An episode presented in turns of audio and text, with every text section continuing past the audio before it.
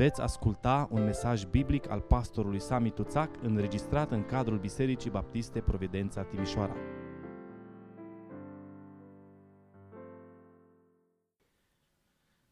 Vă invit să deschidem Sfânta Scriptură în Evanghelia după Luca, capitolul 4. Și vom citi de la versetul 1 și până la versetul 13. Iisus, plin de Duhul Sfânt, s-a întors de la Iordan și a fost dus de Duhul în pustie, unde a fost ispitit de diavolul timp de 40 de zile. N-a mâncat nimic în zilele acelea și după ce au trecut acele zile a flămânzit. Diavolul i-a zis, dacă ești Fiul lui Dumnezeu, poruncește pietrei acesteia să se facă pâine.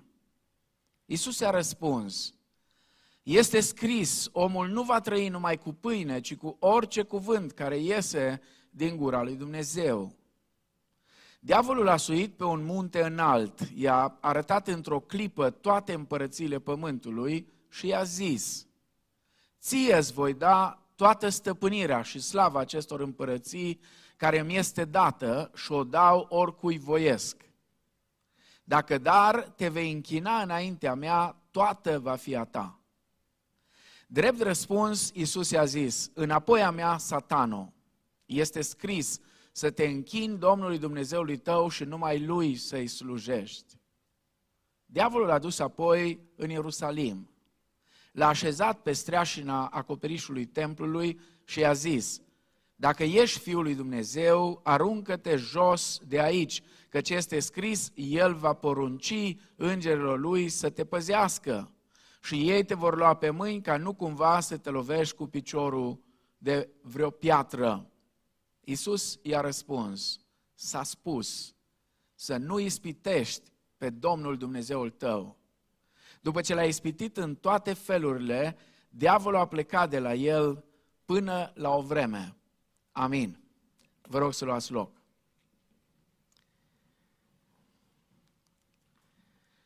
În dimineața asta vom încheia această serie scurtă de mesaje inspirate din evenimentul ispitirii uh, Domnului Isus Hristos uh, cu tema generală ce contează cu adevărat în existența umană. Ce anume are cu adevărat importanță în lume? Ne-am uitat atât în Evanghelia după Marcu, cât și în Evanghelia după Matei și astăzi, la încheiere, am citit pasajul acesta uh, din Evanghelia după Luca, un pasaj paralel cu cel uh, din Evanghelia după Matei. Uh, de fapt, lucrurile sunt aproape identice, cu diferența că Luca face o modificare sau Matei vis-a-vis de cum au urmat ispitirile una după alta. Însă, esența mesajului este aceeași. Acum, așa cum s-a văzut din relatările lui Matei și Luca, pentru că Marcu explică foarte puțin, nu intră în detalii cu privire la ispitire, însă din ceea ce uh, scriu Matei și Luca, am văzut că în final uh, Domnul Isus a ieșit învingător din lupta cu Satan. Deși Satan l-a ispitit la sfârșitul a 40 de zile, spune eh, atât Matei cât și Luca, 40 de zile de post, 40 de zile de retragere, 40 de zile în care Isus a stat într-o părtășie cu Tatăl, spune, Luca spune Isus, plin de Duhul Sfânt, plin de Duhul Sfânt. S-a întors de la Iordan și a fost dus de Duhul în pustie. Duhul Sfânt l-a dus acolo Uh, în, în pustie, unde a stat în, în părtășie cu tatăl uh, timpul acesta de 40 de zile. După 40 de zile a flămânzit, spune. A flămânzit, a fost ispitit de diavolul timp de 40 de zile. N-a mâncat nimic în zilele acelea și după ce au trecut acele zile, a flămânzit. Acum, deși diavolul vine la el și încearcă și sunt trei ispitiri majore care ne sunt prezentate în Evanghelii, deși încearcă să-l corupă pe Isus, Domnul Isus a refuzat fiecare ofertă promițătoare a diavolului. Și aș vrea să vă reamintesc, mesajul de astăzi uh, are două scopuri. În primul rând să uh, facem uh, o recapitulare a celorlalte mesaje și uh, să vedem exact ce s-a întâmplat acolo și apoi partea uh, principală a mesajului, care sunt lecțiile care le putem învăța din episodul acesta. Pentru că tema de astăzi este una uh, așa de sezon, să zicem. Școala ispitirii e mereu deschisă. Are relevanță pentru noi într-un an în care școlile au fost mai mult închise decât deschise, dar școala ispitirii nu se închide niciodată. Școlile noastre publice, școlile noastre private sau oricum ar fi, s-au închis din cauza pandemiei. Însă școala ispitirii nu se închide. Că e pace sau război. Că suntem sănătoși sau bolnavi. Că plouă afară sau ninge. Că e soare și vreme bună sau e furtună. Că ești tu pe culmile cele mai înalte spiritual sau ești în văile cele mai de jos, tot spiritual vorbind, școala ispitirii e deschisă. Ea rămâne mereu și mereu deschisă. Da? O să ajungem imediat acolo să vedem ce lecții putem învăța din școala aceasta. Haideți întâi să vedem cum a refuzat Domnul Isus fiecare ofertă pe care satanii a făcut-o. Mai întâi, ispitei de a se încrede în El și nu în Tatăl și în felul acesta să-și folosească puterea de Fiul al lui Dumnezeu, dacă ești Fiul lui Dumnezeu, îi spune diavolul, poruncește ca pietrele acestea să se facă pâini. Transformă pietrele în pâini. Unul la mână, nu mor de foame, doi la mână, rezolvi problema omenirii care se confruntă cu foametea. Iisus îi răspunde că ceea ce are omul nevoie în primul rând pentru susținerea vieții lui nu este pâinea, ci este cuvântul lui Dumnezeu. Ascultarea de Dumnezeu vine întâi, spune Domnul Isus, și abia apoi vine pâinea. Omul nu va trăi numai cu pâine, spune versetul 4 de aici, din Luca, ci cu orice cuvânt care iese din gura lui Dumnezeu. Acum câteva zile, un tânăr păstor a scris ceva despre o experiență a lui Um, legată de sănătate. Și în toată experiența asta, uh, prin care a trecut un număr de zile, patru zile, a fost nevoit să nu mănânce nimic. Și uh, spunea că a mai încercat tratamentul acesta de câteva ori, dar groaza care l-a apucat la ideea să nu mănânci patru zile nimic, l-a făcut să renunțe de fiecare dată. Și de data asta n-a mai renunțat. A mers până la capăt. Și după 40, după 40, după 40, tot 40, după patru zile, știți ce spune? Spune, eram mai bine ca oricând, aveam mai multă energie ca oricând și mi-am dat seama că aș fi putut să mai stau încă multe zile fără să mănânc. Uneori avem impresia că nu putem trăi dacă nu mâncăm o zi. Dar vă întreb, spiritual vorbind, putem trăi fără cuvântul lui Dumnezeu, care e mult mai important, spune Domnul Isus, decât pâinea. Domnul Isus nu neagă importanța pâinii. Vă rog să înțelegeți asta. Domnul Isus n-a predicat niciodată ascetismul și nici apostolii. Dar Domnul Isus a vrut să pună lucrurile în ordinea lor normală. A vrut să le pună prioritățile în ordinea în care trebuie să fie puse. Întâi, în importanță, este cuvântul lui Dumnezeu, fără de care nimeni nu poate să trăiască cu adevărat, și apoi, desigur, este și pâinea. Ascultarea de Dumnezeu vine întâi și apoi pâinea. În al doilea rând, ispitei de a-L testa pe Dumnezeu. Dacă ești Fiul lui Dumnezeu, dacă ești Fiul lui Dumnezeu, spune Satan mereu, ispitei de a-L testa pe Dumnezeu și de a-i forța mâna și a-L obliga să intervină chiar dacă ar face lucruri neîngăduite. Domnul Iisus îi răspunde că cel care se încrede cu adevărat în Dumnezeu îi împlinește voia, adică îi ascultă porunca lui Dumnezeu, îl ascultă pe Dumnezeu, nu îl provoacă pe Dumnezeu. Dacă ești Fiul lui Dumnezeu, aruncă-te jos, aruncă-te. Aruncă-te aici în prăpastie, căci este scris. El va trimite pe îngerii săi să te ia pe mâini, ca nu cumva să-ți lovești piciorul de vreo piatră. Chiar dacă diavolul se dă drept mare teolog și oferă o interpretare interesantă a Scripturii și îi spune cumva că pasajul citat de el ar justifica nechipzuința și testarea lui Dumnezeu.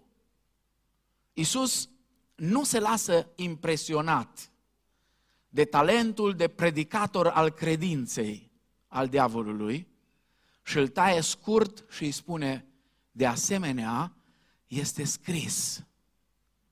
Adică știți ce îi spune Domnul Isus? Tu poți scoate din context un text pentru a-l folosi ca pretext. Vă rog să rețineți, oricine scoate dintr-un text, din un text din contextul lui, scopul care îl are este să-l folosească ca și pretext. Textul pe care tu îl citezi, sau eu, ca să îmi susțin sau să ne susținem anumite lucruri, trebuie să fie totdeauna în contextul lui. Am cumpărat o carte. Mi s-a părut interesantă. Mi s-a părut interesant titlul și ceea ce aborda acolo. M-am uitat la cuprins. Cartea, desigur, este despre anticrist. E mare vogă acum, în ultimele luni, cu tema asta. De parcă în credeu creștin ar scrie aștept venirea anticristului. Nu, în credeu creștin spune aștept învierea morților și viața veacului care va să vie. Amin? Și pe Iisus Hristos care s-a înălțat la ceruri de unde iarăși va să vie să judece vii și morții, a cărui împărăție nu va avea sfârșit. Nu vreau să neg și să spun că n-ar avea vreo importanță chestiunea asta. Dar știți ce m-a surprins? Expresia anticrist este folosită în Scriptură doar în scrierile lui Ioan, în 1 Ioan și 2 Ioan, atât. Și culmea, în tot cuprinsul acelei cărți, nici măcar un rând din epistola lui Ioan. Nici măcar un rând. O astfel de abordare, nu mă înțelegeți greșit, nu încercați să spuneți că e dovadă de mândrie sau... Nu, dar pur și simplu pentru mine, personal, e lipsă de seriozitate. Să abordezi un astfel de subiect, indiferent cum te cheamă, poți să fii tu cel mai mare teolog din lume. Dacă scoți din context un text, o faci numai ca să-l folosești ca și pretext. Nu ca să dai o învățătură în conformitate cu gândul pe care Dumnezeu l-a avut atunci când a inspirat prin Duhul Sfânt pe cei care au scris Scripturile să pună în Scriptură lucrurile acelea. Domnul Iisus îi spune, eu îți demonstrez cu Scriptura că textul folosit de tine, în contextul lui, nu contrazice alte părți din Scriptură. Pentru că aici e marea noastră problemă. Auzim tot felul de lucruri și ni se pare wow, pentru că trăim în vremea în care totul trebuie să fie wow. Și dacă nu e wow, cum a fost la biserică? Wow! Păi și dacă ai venit la biserică și Dumnezeu în duminica aia a vrut să te tăvălești pe jos de plâns, credeți că n-a fost prezența lui Dumnezeu acolo? Când a început marea trezire în vremea lui Jonathan Edwards, credeți că a spus cineva, wow? Nu, erau toți pe jos, leșinați, de plâns. Atât de tare lucra Duhul Sfânt acolo, încât afară, unde erau sute de oameni în ploaie, dacă vrei să vezi o ploaie de noiembrie, du-te în New England, în America, să vezi ce înseamnă aia, cu săptămânile, să nu se mai oprească. În ploaie, în noroi, oameni afară, care nici măcar nu-l auzeau pe Jonathan Edwards, pentru că unul la mână nu erau microfoane și doi la mână, ăsta pe lângă că era cum era, vorbea monoton și își citea manuscriptele eh, eh, eh, cuvânt cu cuvânt.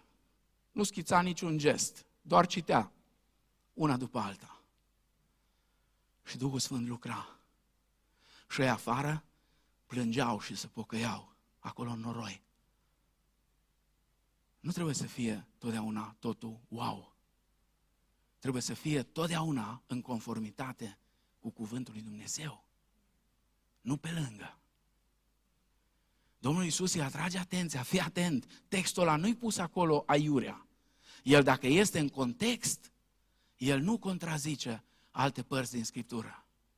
Așa că atunci când tu auzi ceva care te face să spui, wow, primul lucru care trebuie să te întrebi, pentru că apostolii ne-au învățat cum se interpretează Scriptura. Cine știe? Cum se interpretează? Cu Scriptura.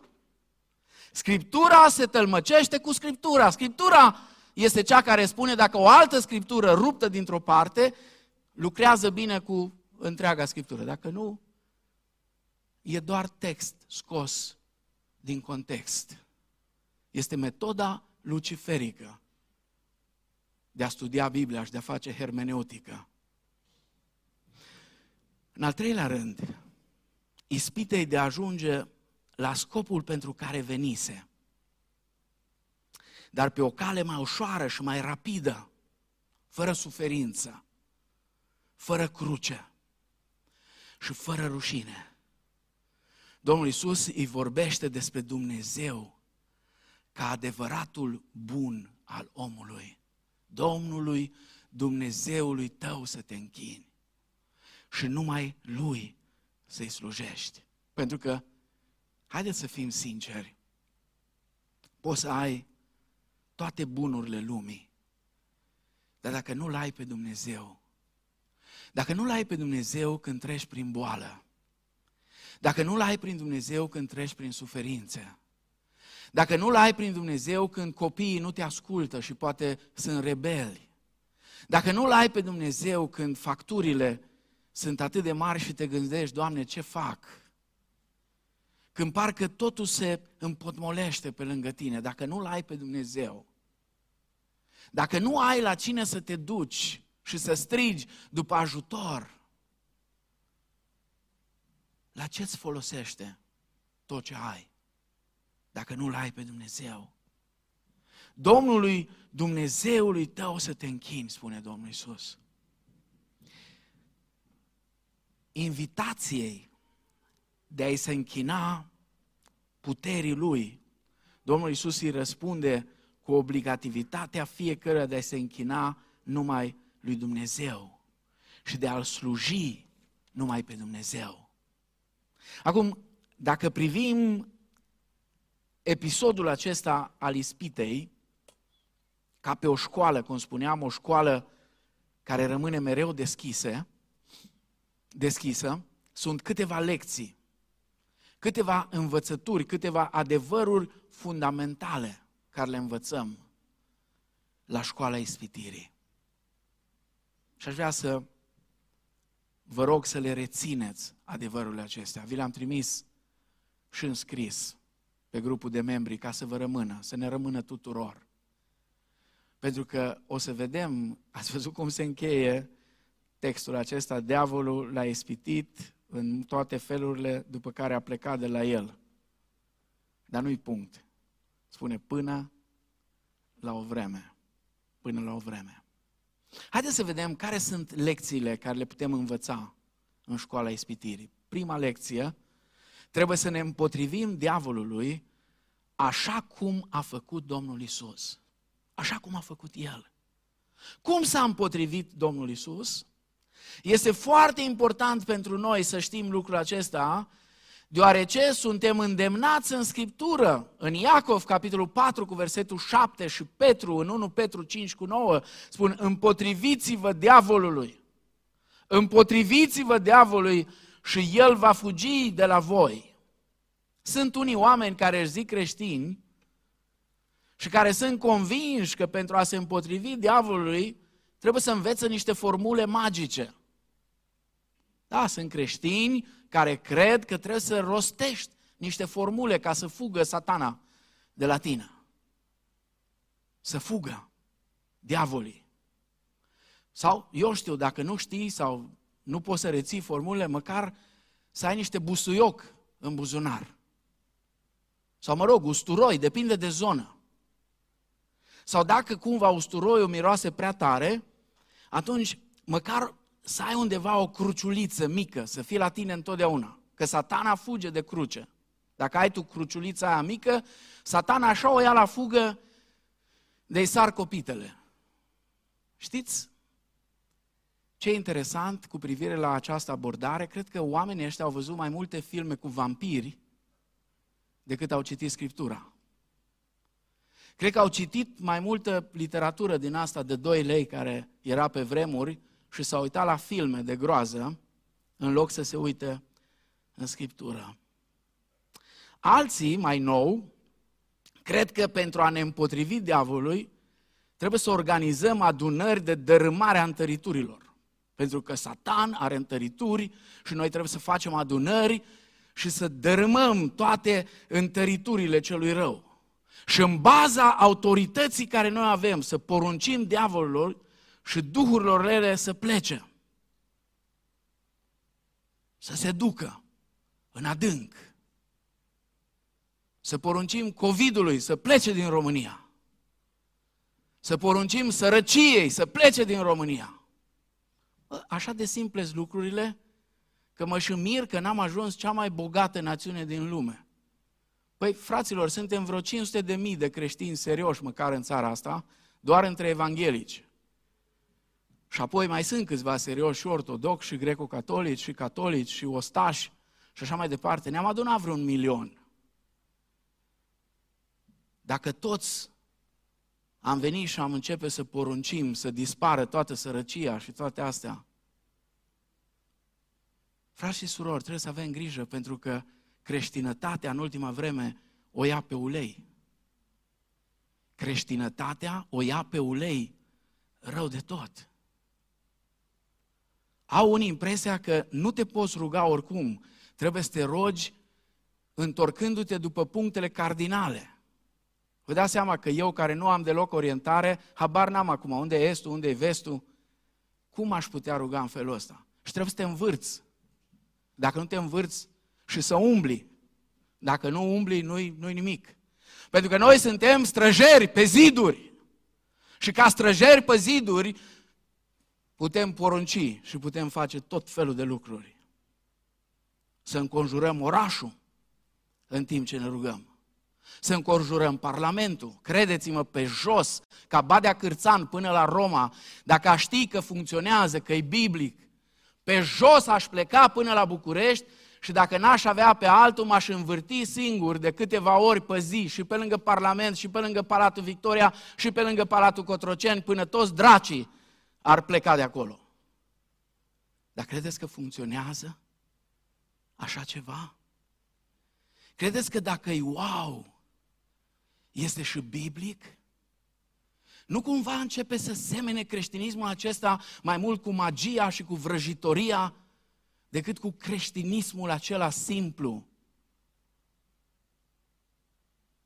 Pentru care frații noștri în China, în Corea, în Sudan, în Etiopia, chiar în Africa Centrală, vorbesc mereu cu John Balizu și îmi spune prin ce trec din cauza rebelilor musulmani care vin peste ei.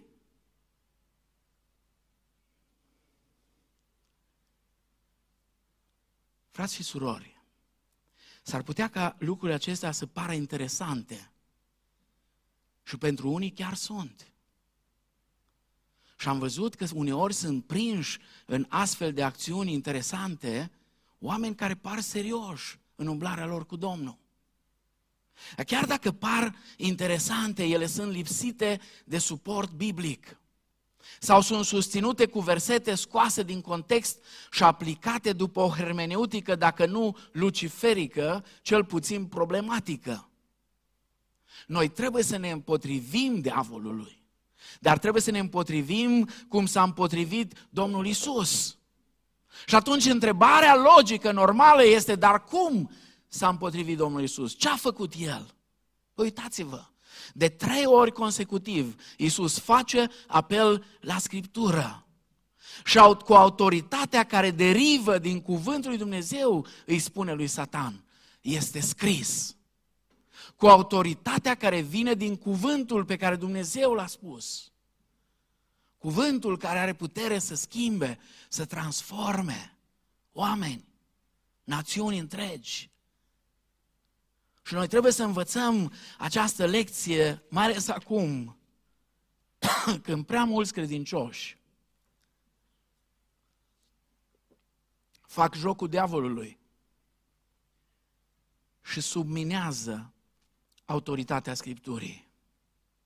Astăzi, când prea mulți, deși recunosc că Dumnezeu vorbește și prin Scriptură, aleargă la tot felul de așa ziși proroci, la descoperiri și vedenii și intervenții din acestea neașteptate.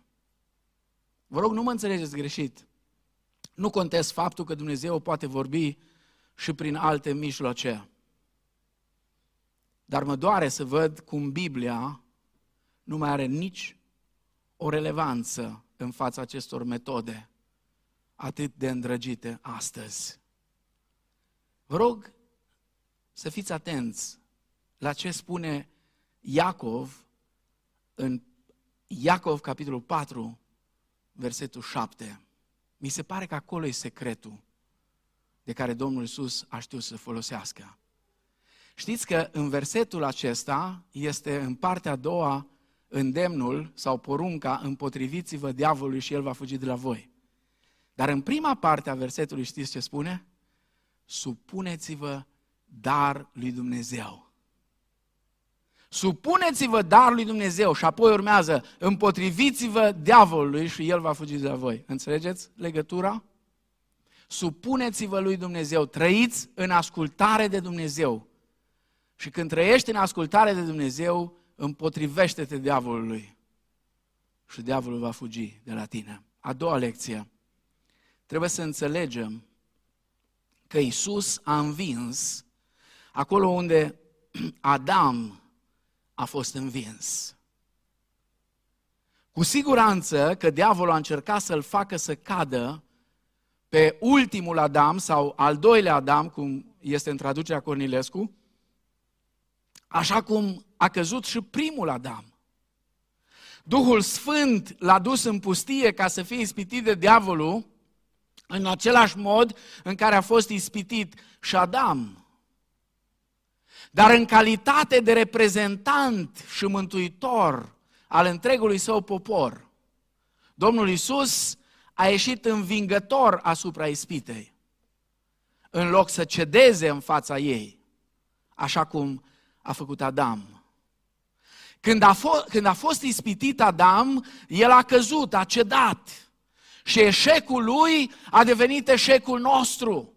Pentru că prin căderea lui a intrat păcatul în lume, așa că el fiind reprezentantul nostru, spune Apostolul Pavel în Roman, din pricină că unul singur a păcătuit, pentru că el a păcătuit ca și cap al rasei umane, ca și reprezentant al nostru, toți au păcătuit. Pentru că el a păcătuit, toți am păcătuit. Eșecul lui a devenit eșecul nostru. Dar când Isus a fost ispitit, Isus a învins și a eliminat consecințele eșecului lui Adam pentru toți cei ce cred în el. Așa că acum noi avem în fața noastră două modele. Modelul lui Adam este modelul cedării în fața ispitei. Și modelul lui Hristos. modelul victoriei în fața ispitei. Și acum ascultă-mă cu atenție, tu ești copilul lui Dumnezeu.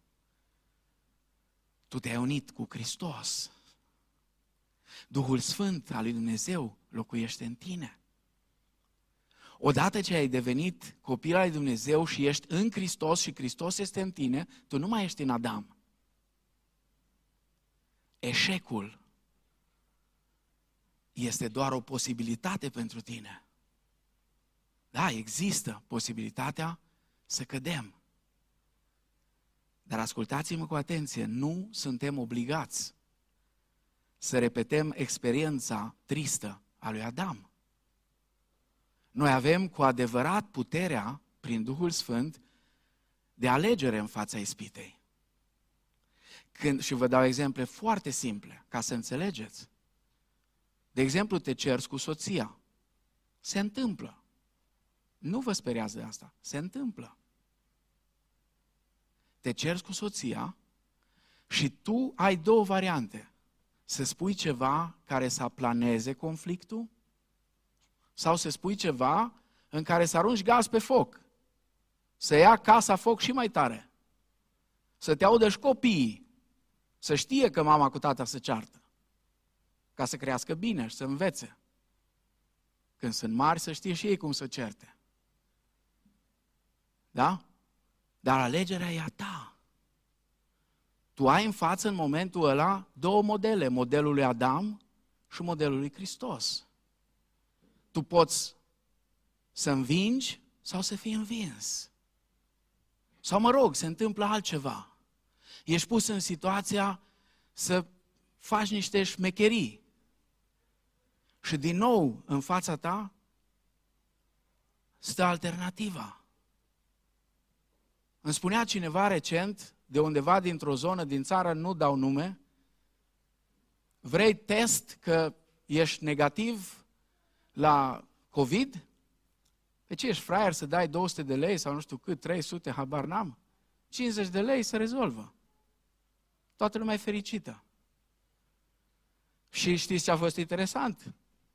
Cei care mi-au spus erau creștini. și o spuneau așa cu bucurie. Și o bănuială mea, nu știu, dar am voie să gândesc. Pentru că există, nu?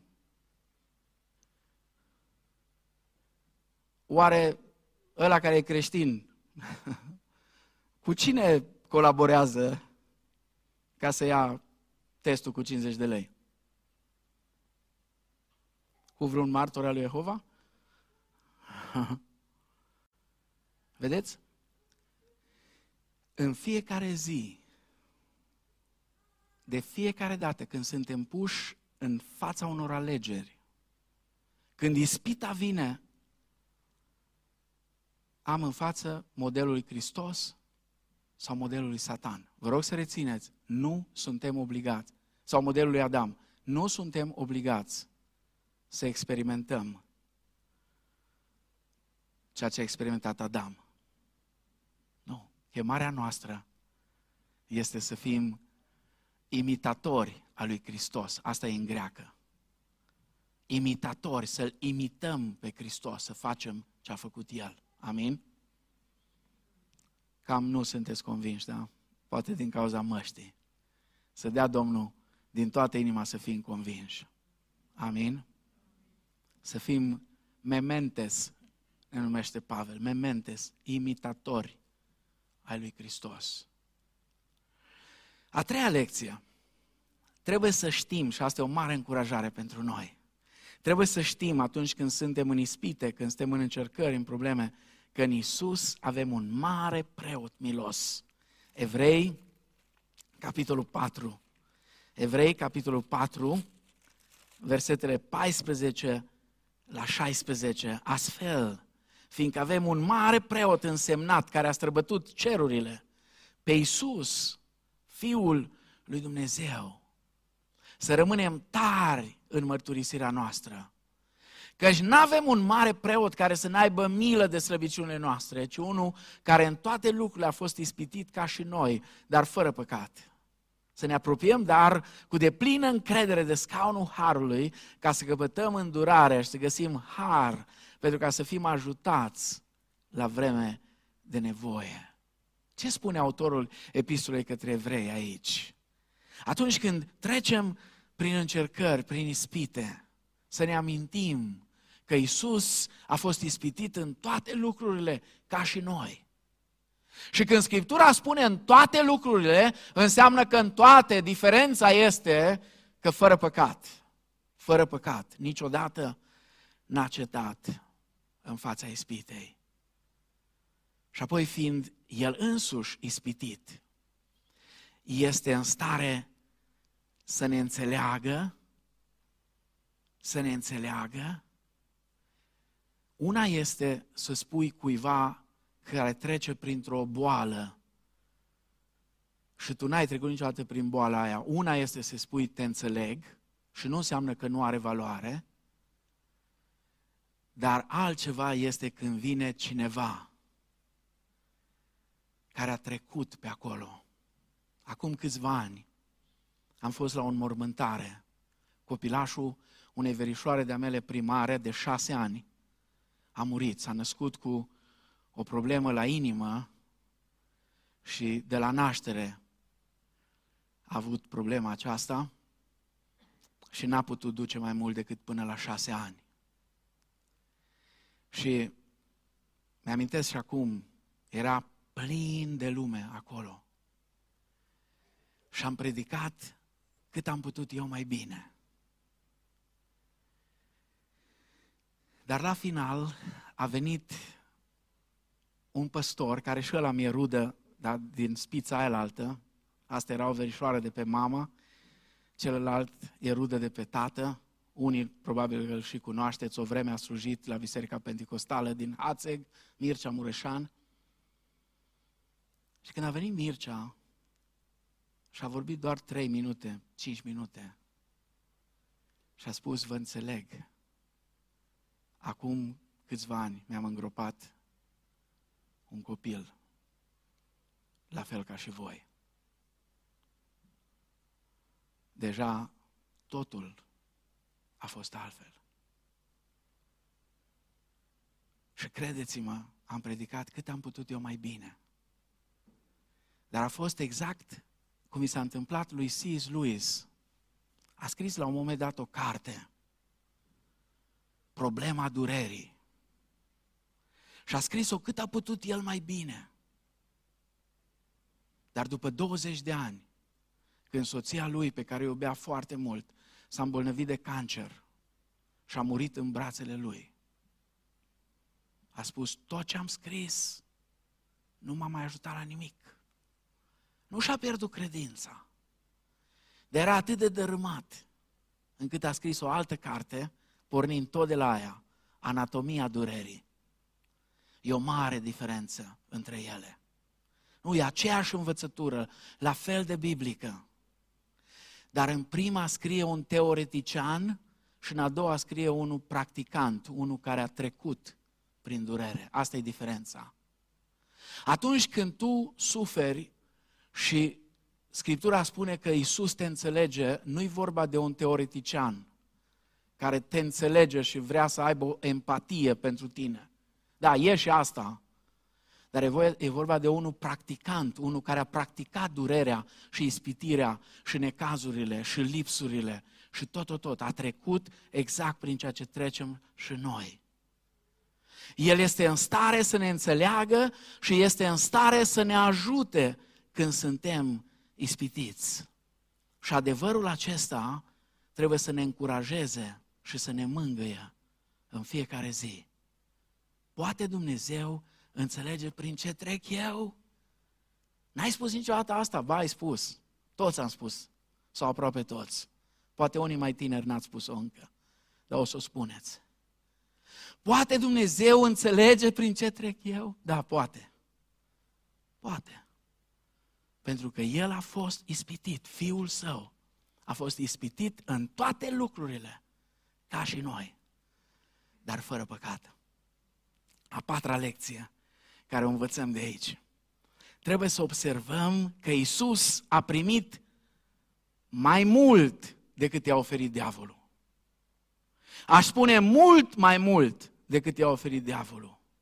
Deși Domnul Isus a respins pe rând fiecare ofertă a diavolului și a refuzat să-l asculte, el a primit mai mult. Sunt mulți oameni astăzi care spun, dacă resping această ofertă tentantă pe care diavolul mă face, cu ce mă aleg? Nu risc să rămân pe drumuri? Nu risc să mor de foame? De ce să nu mă bucur de oportunități? Și oportunismul așa s-a născut. Oportunismul s-a născut atunci când șarpele a venit la urechile noastre și a făcut ce știe el să facă cel mai bine. Ne-a oferit căi mai ușoare de a ajunge la aceeași țintă, nu la alta. La aceeași țintă.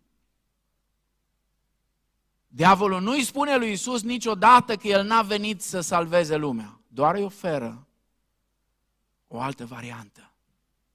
Pentru că întotdeauna diavolul luptă să ne convingă că variantele prin care Dumnezeu vrea să ne ducă în cer sunt cumplite.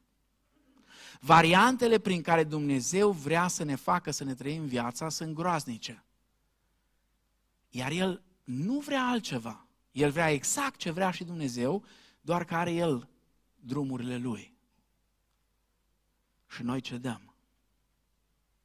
Privind la Domnul Isus, vom vedea că El a primit tocmai binecuvântările cu care Satan l-a înviat.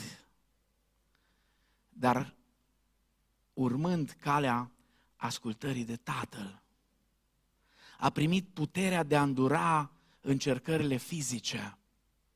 S-a bucurat de slujirea îngerilor, spune uh, și Matei și Marcu, că au venit îngerii să slujească, iar Marcu spune că până și fiarele sălbatice au venit acolo să stea împreună cu el. Și a primit în final autoritate peste întreaga lume, peste întreg pământul, peste întreg universul. Toată autoritatea mi-a fost dată, spune el în Matei 28 cu 16, în cer și pe pământ. Iar în Filipeni, capitolul 2, cu versetul 9, spune pentru că s-a smerit și s-a făcut ascultător până la moarte și încă moarte de cruce. Dumnezeu l-a înălțat nespus de mult și a dat numele care este mai presus de orice nume, pentru ca în numele lui Isus să se plece orice genunchi a celor de, din ceruri, de pe pământ și de sub pământ și orice limbă să mărturisească spre gloria lui Dumnezeu Tatăl că Isus Hristos este Domnul. Amin. Și ultima lecție, a cincea, trebuie să veghem în permanență, pentru că diavolul, deși înfrânt, va reveni.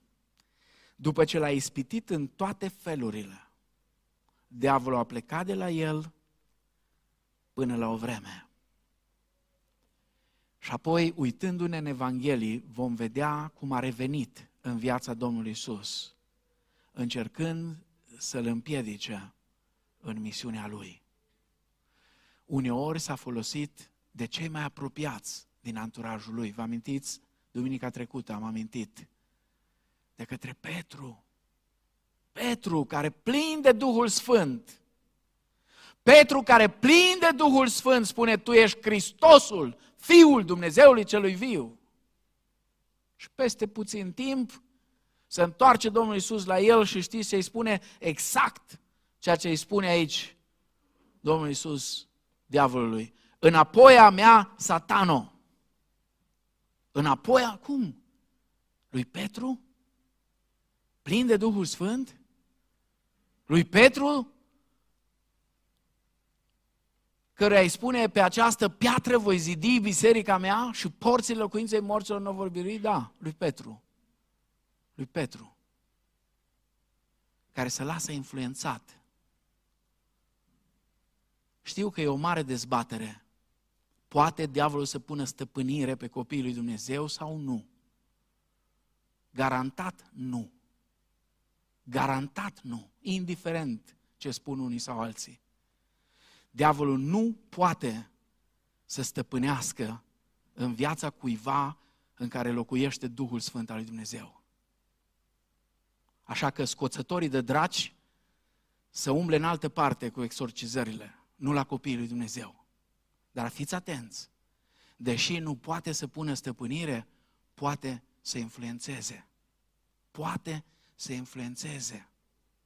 Vine și ușt, îți fluieră la ureche. Te mir, nu vine el direct. Are tot felul. Tot felul de agenți. Uneori nici nu dai seama prin cine vine. Nu-ți dai seama prin cine vine, dar vine. Vine și fluieră. Și îți spune așa, frumos. Și te influențează.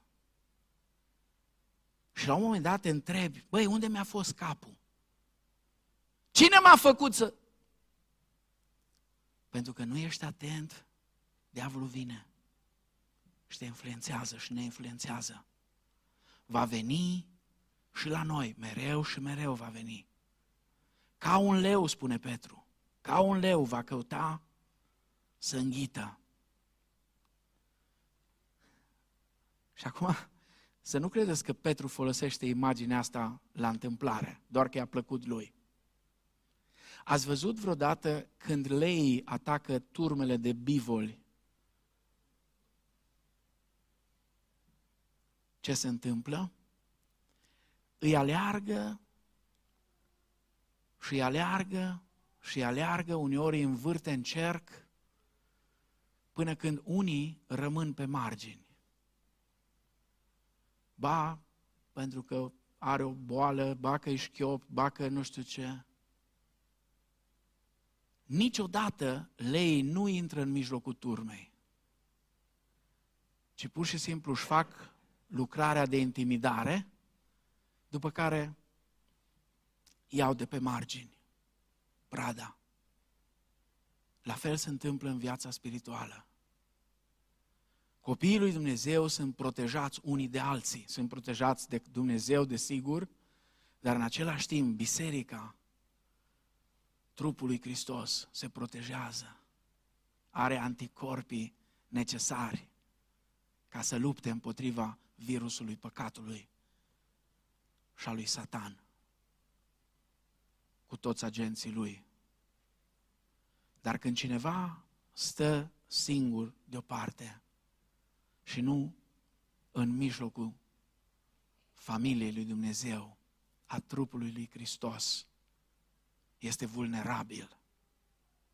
Este vulnerabil.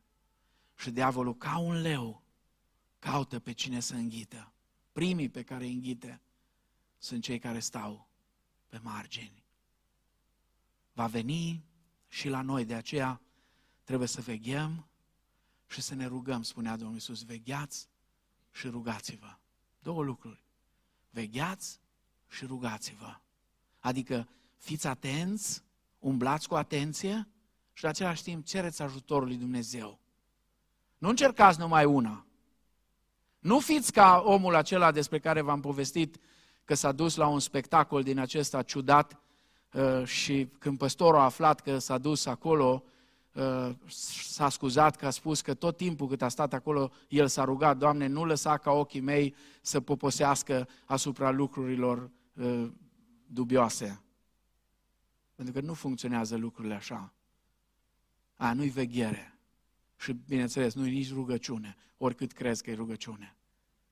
De aceea, vegheați și rugați-vă, ne spune Domnul Isus ca să nu cădeți în ispită.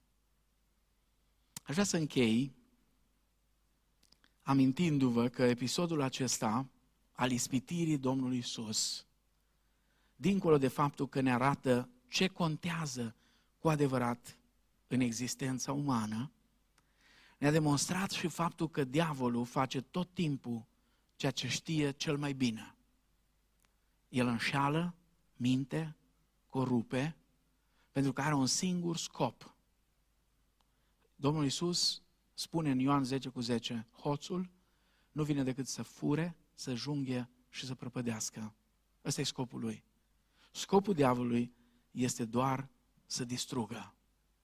De aceea, două aplicații practice în final. să nu fim naivi, să nu fim naivi.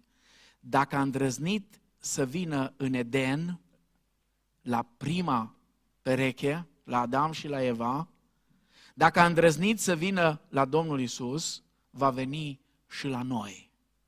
Va veni și la noi. De aceea Petru spune exact ce spune și haideți că nu strică să auzim exact cuvintele bătrânului apostol care spune pe finalul primei lui epistole 1 Petru 5, 8 cu 9, fiți treji și vegheați, același lucru. Fiți treji și vegheați, pentru că potrivnicul vostru diavolul de târcoale ca un leu care răgnește și caută pe cine să înghită. Împotriviți-vă lui tari în credință, știind că și frații voștri în lume trec prin aceleași suferințe ca voi. Dumnezeul oricărui har, care v-a chemat în Hristos Iisus la slava sa veșnică, după ce veți suferi puțină vreme, vă va desăvârși, vă va întări, vă va da putere și vă va face neclintiți. A Lui să fie slava și puterea în vecii vecilor. Amin. Astea sunt cuvintele lui Petru. Să nu fim naivi. El va veni și la noi. Va veni și la cei mai în vârstă, și la cei mai tineri, va veni la fiecare dintre noi. Dar în același timp să nu fim nici speriați. Să nu fim speriați. Să nu trăim în permanență cu teama că ioi, vine diavolul să ne ispitească. Să nu trăim în felul acesta. Domnul Isus ne-a arătat că El poate fi învins. Mai mult decât atât, pe crucea de la Golgota și în dimineața învierii i-a aplicat o lovitură dublă, așa scurt, ați văzut, în box. Când îți dă un pumn, ai impresia că te ridici și vrei să mai capeți unul. Unul i l-a dat în vinerea mare, foarte puternic, și al doilea, și Apostolul Pavel în Coloseni are niște expresii foarte plastice, zice, le-a scos dinții din gură la demoni, le-a scos dinții din gură. Așa că să nu uiți niciodată. Și dacă vine și face bau-bau așa către tine, dinți nu mai are în gură, pentru că i-a scos. Și în dimineața învierii a mai dat una. Iar lovitura finală urmează să vină.